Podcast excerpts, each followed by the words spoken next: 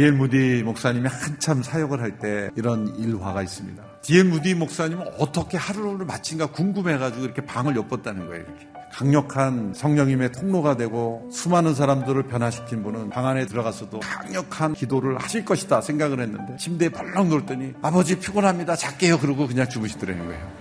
시간을 지켜서 기도하지 않으면 벌 받을까봐 벌벌 떨며 기도하는 것은 종의 영이죠. 하나님은 크고 두려우신 하나님이심과 동시에 우리 모두가 아바 아버지라 부르기에 합당하신 사랑으로 우리를 친밀하게 우리를 맞이해 주시는 분이다. 내가 정해진 시간이 QT 시간이지만 정해지지 않는 모든 시간이 다. 아버 아버지께 언제나 나아갈 수 있는 시간이라는 것을 우리는 기억해야 합니다. 성령님께서 우리의 영혼에 임하셨을 때 우리 개개인의 영혼이 어떻게 하나님과 더 깊은 친밀한 관계 속으로 들어갈 수 있는가? 자기 아들을 십자가에 내어주시기까지 우리를 너무나 사랑하시는 하나님이시라는 그 친밀함에 대한 확신. 이것이 바로 성령님께서 우리 안에 임하심으로 허락하시는 축복인 것입니다. 하나님 나를 어떻게 생각할까 고민하다 하나님 앞에 논문을 쓰는 기도는 이렇게 하지 않을 수 없니? 하나님이 그럴 수도 있어요. 그런데 성령께 자신을 맡기면 성령님께서 기도의 영으로 성령의 간구를 우리가 들으며 성령의 기도를 따라하는 거예요. 하나님의 뜻대로 간구하시는 성령의 인도하심을 따라 기도하기 때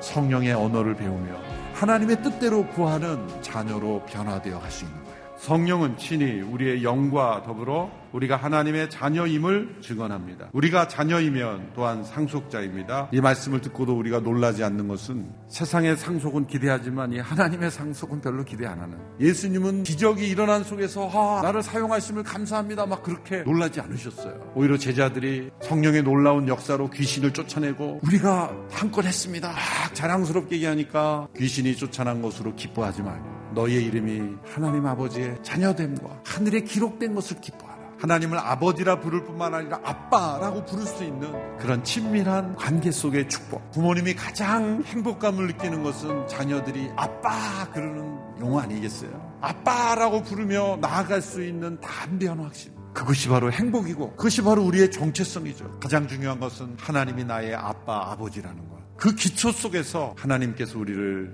사용하시는 것입니다.